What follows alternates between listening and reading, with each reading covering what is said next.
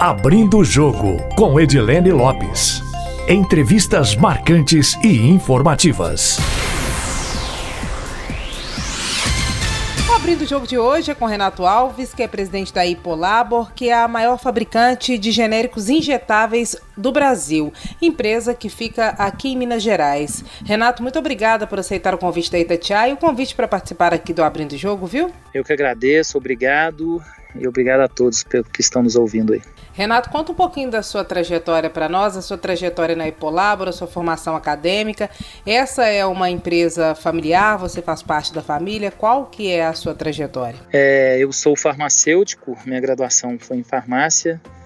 É, até antes de me tornar farmacêutico, eu fiz um curso técnico de química no Cefet. Eu sempre tive uma atração muito grande pela química especialmente pela questão dos medicamentos. Desde criança me fascinava um pouco essa questão de utilizar alguma substância que poderia restabelecer a saúde de uma pessoa. Aquilo sempre me deixou muito intrigado e me atraiu bastante.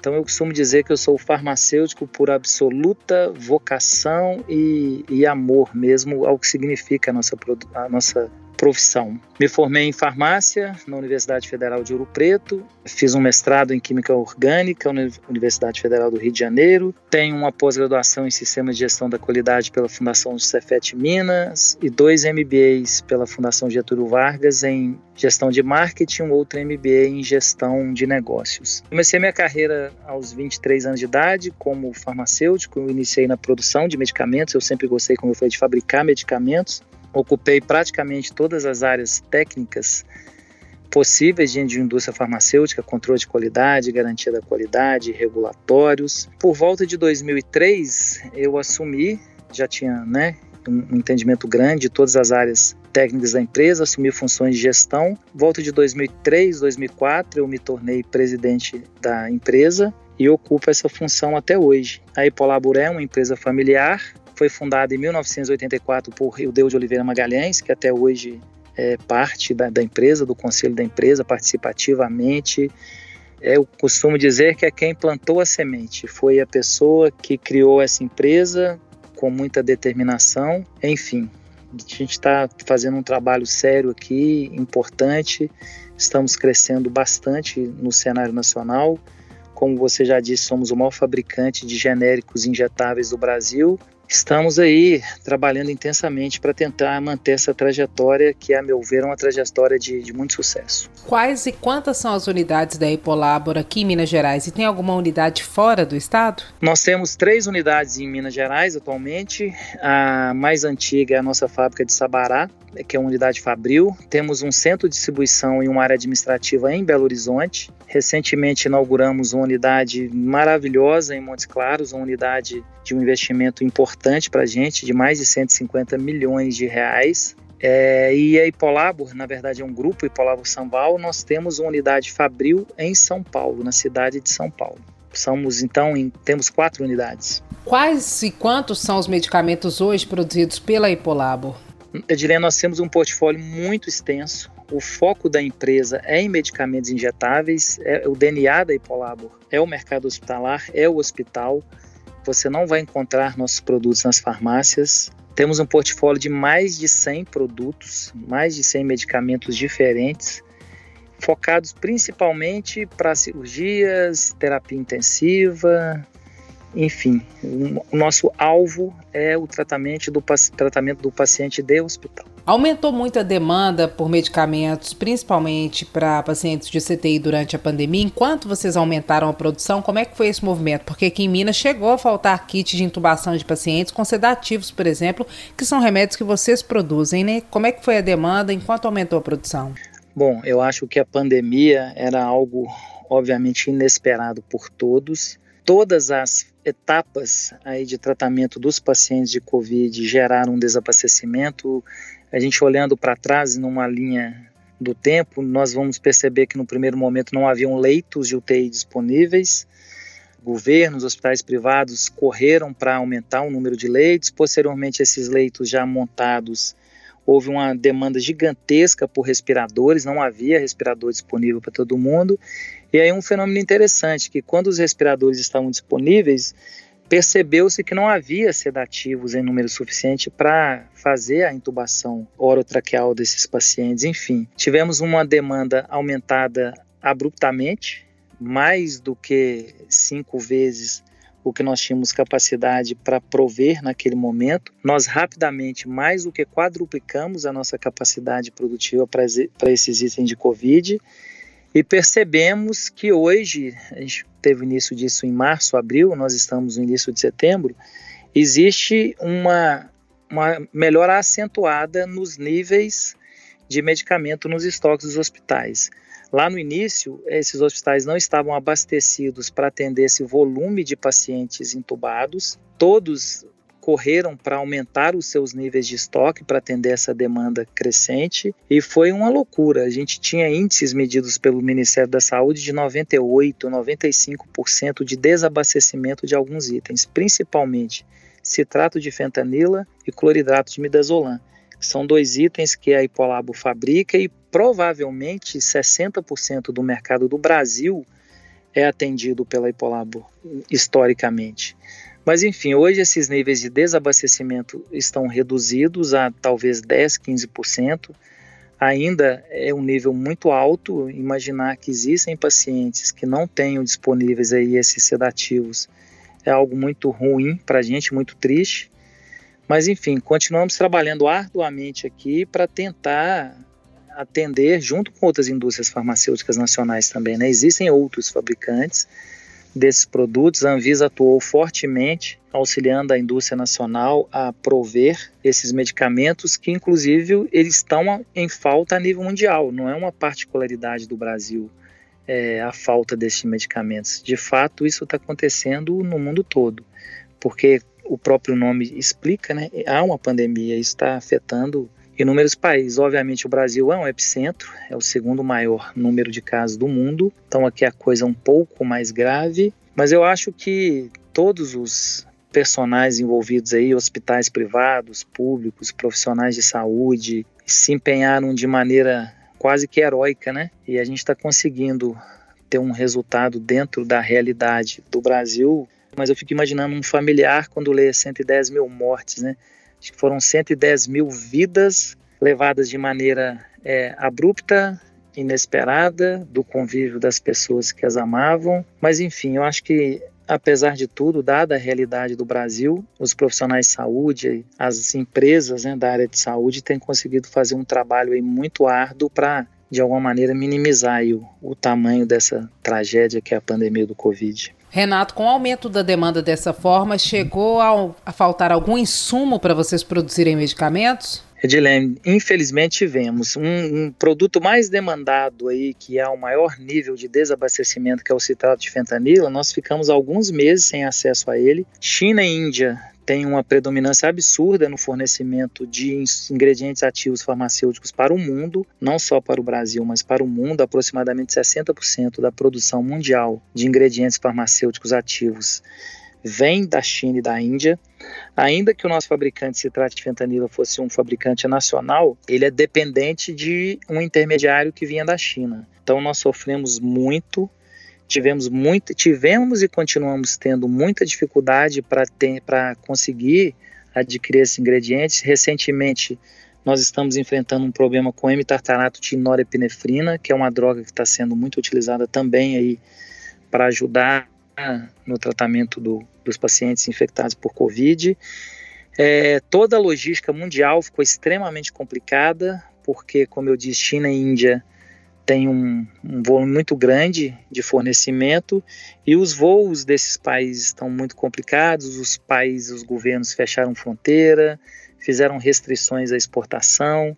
Então há aqui um cenário extremamente hostil, com volume de dificuldades muito maior do que o que estamos habituados a enfrentar rotineiramente. Mas como eu te disse, apesar de todas essas dificuldades, nós temos uma equipe aqui extremamente comprometida, pessoas que, apesar de todo o pânico inicial provocado pela pandemia, naturalmente provocado, né? As pessoas, tudo era muito incerto, ninguém tinha muita certeza do que era, dos riscos envolvidos, a gente sabia que eles eram grandes, mas não sabíamos mensurá-los. Mas ainda assim, nós temos aqui mil funcionários, que continuaram trabalhando, continuaram saindo das suas casas, continuaram vindo para a indústria, porque eles sempre tiveram e continuam tendo uma consciência enorme de que o trabalho deles, a missão deles de cada dia, entrega um produto que está ajudando a salvar a vida de milhões de pessoas. Nós fabricamos minimamente 40, 50 milhões de doses de anestésicos e sedativos aí neste período de pandemia e certamente esses produtos ajudaram em muito aos pacientes que conseguiram sobreviver né, a esse vírus e graças a Deus foram muitos. A gente sabe que são muito mais pacientes recuperados do que os que infelizmente não conseguiram se recuperar. Mas temos clareza que a missão e o trabalho dessa equipe super competente que está todos os dias, como eu disse, saindo de casa e se esforçando, tem dado um resultado muito bom. Qual é a expectativa de vocês em relação ao surgimento e, de fato, é, aplicação de uma nova vacina e a perspectiva de falta de algum outro medicamento, algum outro insumo importante, por exemplo, algum insumo relacionado à vacina ou até equipamentos que sejam necessários para a aplicação dela? Então, como eu disse, olhando a linha do tempo, é, é bem interessante, porque não tinham leitos, conseguimos os leitos, não haviam respiradores, depois não havia anestésico. Graças a Deus a vacina está vindo. Eu acho, eu tenho muita esperança que essa vacina vai chegar em breve e tomara que chegue até o fim do ano. É, talvez a única esperança que a gente tenha seja essa vacina, enfim. Mas aí os efeitos colaterais disso, né? A vacina vai ser fabricada em frascos de vidro, as empresas que estão desenvolvendo e aguardando autorização das autoridades sanitárias para a fabricação dessa vacina já estão se antecipando e adquirindo as embalagens de vidro que vão ser utilizadas para para fornecer essas vacinas e as fábricas de, de ampolas e de frascos de vidro, por conta dessa super demanda também das vacinas, a gente for parar para pensar, serão 8 bilhões de doses. Então são minimamente 800 milhões de, de unidades de vacina se cada uma tiver 10 doses. Então a gente já começa a sentir esse efeito colateral de alerta desses fabricantes de embalagens de vidro de que possivelmente faltará vidro para que a gente possa ter continuidade na fabricação dos nossos medicamentos. A gente acompanha os fabricantes de seringa também já alertando que o número de seringas a serem utilizadas para aplicação dessas vacinas vai ser absurdamente maior do que o consumo histórico, já estão se programando também. Então, acho que a pandemia, Dilene, veio para desorganizar de uma maneira muito forte todos os setores é, da cadeia farmacêutica e da cadeia de saúde. Como eu disse, estamos todos atentos, alertas, mas enfim, existem dificuldades reais que vai exigir um esforço muito grande para que sejam transpostas, mas eu acredito honestamente, com, com a competência que existe aqui na indústria nacional, que ao final teremos um resultado satisfatório para vencer essa, essa dificuldade da pandemia. Vocês também vão produzir vacinas e a expectativa é que a primeira vacina ficar pronta seja de quem e de onde? Não fabricaremos vacina, é, são produtos de uma tecnologia muito específica um número limitado de empresas no mundo que, que domina essa tecnologia. Eu, como observador, eu acredito que a primeira vacina que estará disponível no Brasil será a vacina que está sendo desenvolvida conjuntamente por uma empresa chinesa e o Instituto Butantan. Como todo medicamento novo a ser introduzido, há que requer-se né, um cuidado especial durante as etapas de desenvolvimento clínico de um produto. São quatro etapas de um produto farmacêutico. Essa quarta etapa nós chamamos de farmacovigilância então é nesse momento que você sai de um grupo controlado de 10 mil pacientes para poder comprovar a segurança e eficácia de uma droga e expande isso para a população em geral e fala-se aqui que o Instituto Butantan vai disponibilizar 45 milhões de doses. Então é um volume em, em escala muito maior. Então há que se ter muito cuidado, fazer-se uma farmacovigilância efetiva, robusta, para podermos acompanhar aí, né, qualquer problema, qualquer tipo de intercorrência que possa haver em grande escala com o uso dessa vacina. A partir do momento que a vacina ficar pronta, o senhor acredita que em quanto tempo a população brasileira toda será imunizada? Vai levar meses? Eu honestamente acredito que minimamente seis meses para vacinarmos toda a população se um esforço extremamente coordenado e intenso for feito. Se nós não conseguirmos essa coordenação E aí não é uma crítica, é só mais uma vez uma observação. A gente não, não enxerga aqui na pandemia do Covid no Brasil uma coordenação do nível que nós precisaríamos. A gente vê uma politização do vírus, nós percebemos aí pessoas querendo protagonismo, né, pessoas ligadas à área governamental, políticos buscando um protagonismo. Enfim, eu acho que o, o vírus é um problema sério que atinge a todos os brasileiros. Precisaremos de um esforço e uma, coordena uma coordenação centralizada. Não consigo enxergar isso. Isso vai ser um dificultador, então, honestamente, eu não acredito que em menos de um ano a gente consiga ter a população toda vacinada. Tomara que eu esteja enganado, torço para estar enganado, para ser honesto, mas é só uma observação da curva de tendência que eu estou vendo.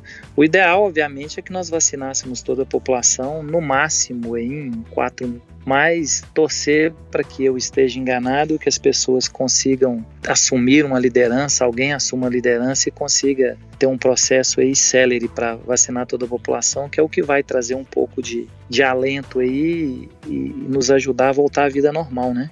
Que eu acho que está todo mundo ansiando por isso. O ideal é no mínimo quatro meses para a imunização de todos depois que a vacina ficar, ficar pronta, mas o senhor acredita que isso possa levar até um ano após é, a vacina já disponibilizada? Acredito que sim. A gente tem vários fatores aqui. O Brasil é um país continental, nós teremos dificuldades logísticas, existem pontos longínquos do, do país aí para levar essa vacina. Existe toda a questão técnica também, que não é tão simples, a fabricação dessa vacina. E como eu disse, isso vai exigir uma liderança e uma centralização de ações. E enfim, eu infelizmente não consigo enxergar essa capacidade aqui de, de uma liderança que leve isso de maneira efetiva para ser feito de uma maneira séria. Vou repetir, do fundo do meu coração, torço para eu estar enganado, estou falando como observador. Acredito que não conseguiremos. Mas enfim, seria o ideal que fossem quatro meses. Um outro problema enfrentado também por quem precisou comprar esses medicamentos, tanto o poder público quanto a iniciativa privada, foi o aumento dos preços, variando de 100, 200, 300, 400, 500%. Os preços de vocês aumentaram muito com a demanda. Como é que foi isso? Vocês conseguiram manter um preço razoável? O que, que aconteceu aí? Eu ouvi essa questão. É, a Anvisa, juntamente com outros órgãos do governo, tá está investigando isso de uma maneira bem séria é, o Brasil é um mercado onde o preço dos medicamentos é regulado. Existe um órgão ligado à Anvisa chamado CEMED, Câmara de Medicamentos, e os preços dos medicamentos do Brasil são regulados por esse órgão. Então, há, entre aspas, um tabelamento de preço. Não houve aumento de preços no Brasil, na verdade, desculpe, houve um aumento, salvo engano, de 4, 5% no mês de maio, a CEMED reajustou o preço dos medicamentos do Brasil na ordem aproximada de 5%, mas a exceção deste aumento, que é anual e concedido pela CEMED, nós na indústria não tivemos outro, outro reajuste e posso te afirmar, nenhum produto saiu da indústria por preços superiores aos permitidos e regulados por lei. Há aí denúncias de que existem distribuidores superfaturando, mas enfim, o produto, ou, ou, ou tendo um overpreço, não é nem superfaturamento, né? Overpreço, vendendo acima de tabela CEMED, a Anvisa já está atenta a isso, está investigando, e caso isso seja verdade, não tenha dúvida, essas empresas serão responsabilizadas e penalizadas. Mas o que pode ter acontecido é que, obviamente, havia um mercado em que o nível de competição entre as indústrias estabelecido era de uma oferta maior do que a demanda, então havia uma demanda por esses medicamentos no mercado menor do que a capacidade da indústria e o nível de desconto ofertado pelas indústrias era maior do que é hoje. No instante em que você tem uma demanda superior à oferta, é um dólar que chegou a seis reais em 2020, todos os insumos utilizados na indústria farmacêutica são custeados em dólar. Então a gente teve, nós tivemos diversos fatores que incrementaram o custo. Isso obviamente foi transformado em redução de desconto, mas preços faturados acima do limite legal permitido na indústria, posso te afirmar, não aconteceu. E isso pode sim ter levado ao falso entendimento do mercado aí de que houve incremento no preço dos medicamentos. E se efetivamente, como eu disse, houve alguém fazendo preços superiores ao permitido pela CEMED, certamente serão penalizados, as multas são altíssimas, incluindo aí o risco de terem as autorizações de, de de distribuição canceladas pela Anvisa. Renato, nosso tempo está acabando. Para terminar rapidinho, há alguns anos, salvo engano, foi em 2011, a Ipolaba passou por uma polêmica é, sobre a acusação de falsificação de um medicamento, salvo engano, era um anticoagulante. Vocês superaram isso? Como é que terminou esse processo no fim das contas? E alguma vez vocês já pensaram em vender a empresa toda ou não? Porque houve uma especulação de que vocês também venderiam a Ipolaba. Como é que ficou isso tudo? Então, olha, eu até agradeço a sua pergunta. Eu nunca imaginava que você me perguntaria isso, mas enfim. O que houve conosco em 2011, é, eu tento entender, não consigo. Eu honestamente gosto de acreditar que foi um enorme mal entendido pelas pessoas que conduziram aquele processo. Gosto de acreditar porque, por mais absurdo que seja, nós sabemos da nossa conduta, nós sabemos da nossa índole, da nossa honestidade, é, da nossa ética profissional. Mas enfim, eu gosto de acreditar porque é tão absurdo, as coisas que nós fomos acusadas são tão absurdas, mas tão absurdas, que eu prefiro acreditar que foi um imenso mal entendido por parte dos que nos acusaram. Eu acho que a grande prova, Edilene, de que aquilo era um, um erro absurdo é o que eu te falei: somos hoje o maior fabricante de medicamentos genéricos injetáveis do Brasil estamos provendo minimamente 50% de todos os sedativos utilizados no combate do coronavírus no Brasil. Estamos ajudando a salvar milhões de vidas, não são milhares, são milhões. Somos reconhecidos pela qualidade dos medicamentos que produzimos. Então você imagina uma empresa que foi acusado, que teve o um nome literalmente julgado para a lama. Minha honra atacada, honra do Deu atacada, enfim. E hoje nós estamos aí com os nossos produtos sendo utilizados nos CTIs de todos os hospitais do Brasil. Albert Einstein, Mater Dei, vamos falar dos ótimos hospitais que temos em Belo Horizonte, Madre, Teresa, Sempre, Life Center, Vera Cruz, Felício Roxo, me perdoe os grandes hospitais que eu esqueci o nome, eu não falei aqui agora, mas enfim, temos nossos medicamentos utilizados em todas essas entidades de saúde, em todos esses hospitais, com eficácia, com segurança, com resultado comprovado. Para mim, isso é a prova cabal de que tudo aquilo que foi dito foi superado, pelo menos pelos nossos clientes, nossos amigos, familiares nunca duvidaram de nós, enfim. Foi uma tragédia na minha vida, acredito que na história da Ipolabo, na vida do, do Judeu. Superamos isso tudo desde sempre, como eu te falei, nunca, né? Tivemos nenhum tipo de abalo por conta daquilo. A empresa inúmeras vezes sofreu assédio para ser comprada, nunca foi colocada à venda, mas muitas pessoas dizem que a Ipolabo, num termo do mercado financeiro, é uma mosca branca, é uma joia rara, e nós acreditamos que é uma joia rara. É, o amor pela empresa é, é gigantesco. Enfim, assédio para que fôssemos comprados inúmeras vezes. Colocar à venda, jamais. Enfim, estamos ainda por entender o que foi aquilo, o Edilene. Estava atravessando a rua, olhei para os dois lados e eu em cima do passeio fui atropelado. É, fomos atropelados, é mais parte da vida. Minha mãe dizia que Deus sabe o que faz, eu ainda não entendi. Estou por entender por que eu passei por aquilo, porque passamos por aquilo, mas enfim.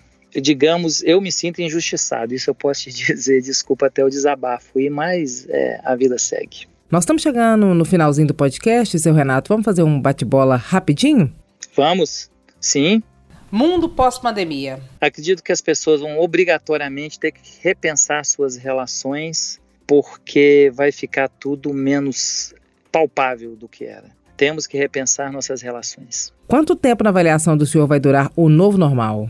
Eu acho que o novo normal vai ser eterno. Eu acho que nós sofremos mudanças estruturais, fomos provocados a repensar, como eu disse, as nossas estruturas sociais. Eu acho que o novo normal é, é um gatilho que foi disparado, é uma bala que foi disparada e que tá foi, não volta. O que, que fará parte dos nossos hábitos para sempre na sua avaliação, mesmo com a vacina? Eu acho que algumas coisas interessantes e básicas. Hábitos de higiene mudarão para muitas pessoas. Vários amigos me confessaram que não tinham o hábito de lavar as mãos. Eu sou da área de saúde, eu lavo as mãos desde sempre, dezenas de vezes por dia. Vários amigos me confessaram que não tinham esse hábito, terão. Eu acho que o valor, a relação com os amigos e a família vai ser eternamente transformada, pessoas sendo retiradas do convívio com seus avós, com seus pais idosos, é, com seus amigos de grupo de risco, não podendo estar presente, os aniversários, as festas, teremos um Natal diferente, um Réveillon diferente, não teremos o Carnaval de 2021.